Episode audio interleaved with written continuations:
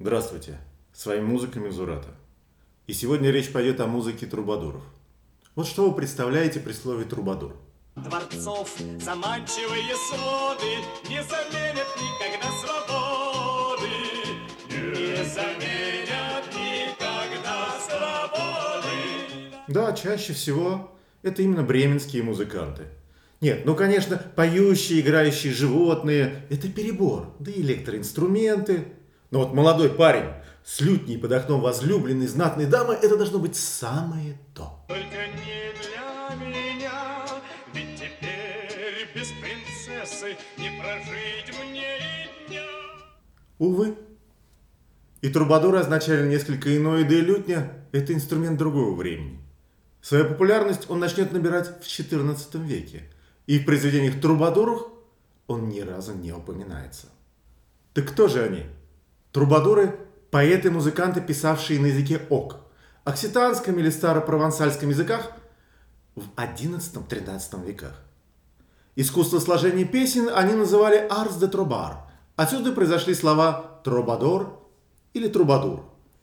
Редко встречающиеся, впрочем, в основном корпусе произведений трубадуров в качестве самоназвания.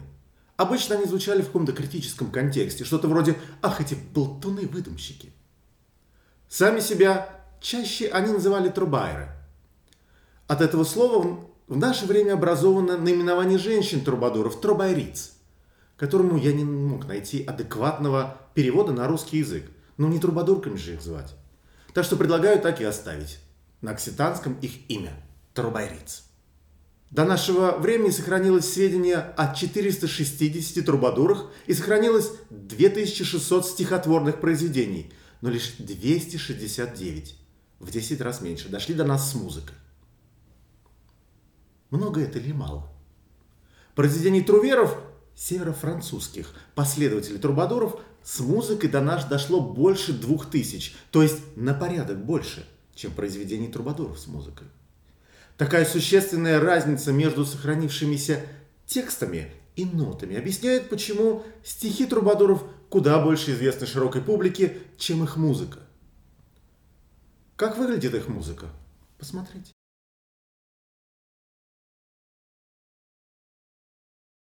Это страница из «Манускрит Деруа», королевской рукописи, одной из книг, донесших до нас музыку трубадуров.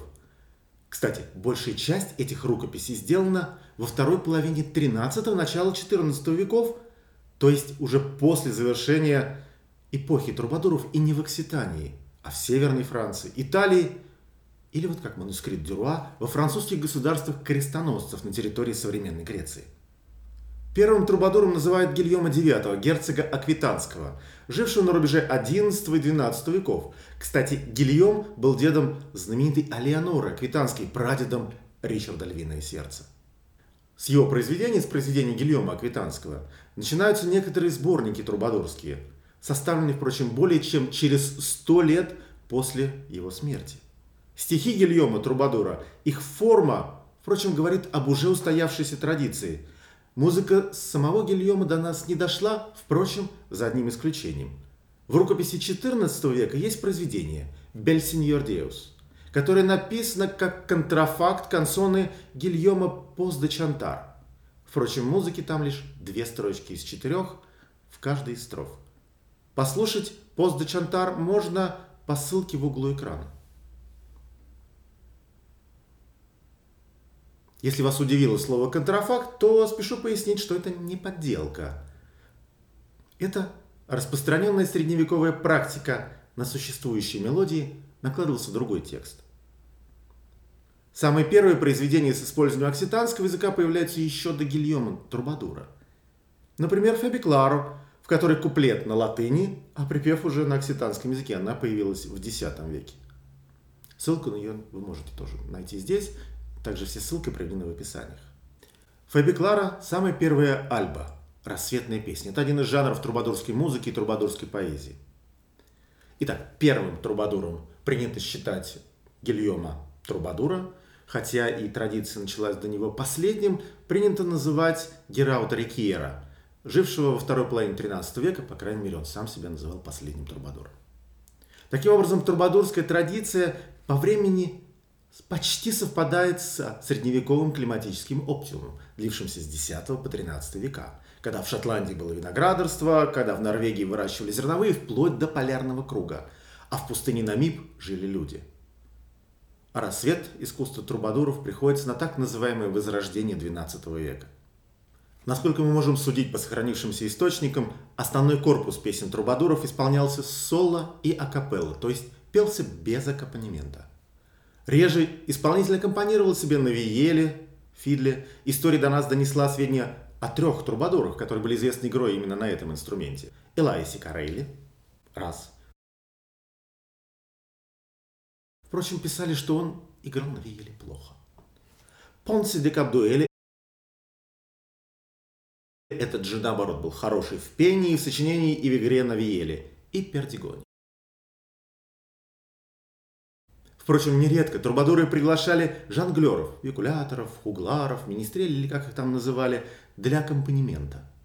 Согласно имеющимся у нас художественным литературным свидетельствам, голосу аккомпанировал один инструмент, реже два. И даже если собиралось множество музыкантов, играли или пели они не вместе, а каждый своими небольшими различными ансамблями. Вот, например, как это описано в романе середины 13 века «Фламенко». Каждый рассказывал свою историю как мог, и с таким гудением виолистов и шумом рассказчиков поднимался большой гвалт в зале. Какие инструменты использовали жонглеры для аккомпанемента песням трубадуров? Ну, во-первых, виела, я о ней уже упоминал, потому как часто она упоминается в текстах песен и иных литературных источниках, связанных с трубадурами, равным ей нет. Во-вторых, трубадур Герау де Калансон перечислил следующие инструменты, на которых должен уметь играть жонглер – Табры пайп. Цитоль.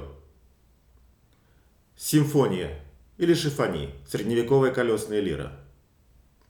Арфа. Псалтериум и так далее.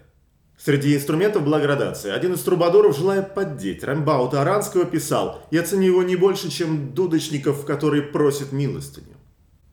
Струнные ценились гораздо выше, о чем писали музыкальные трактаты того же 13 века, а на миниатюрах этого времени струнные часто изображаются в куртуазном контексте.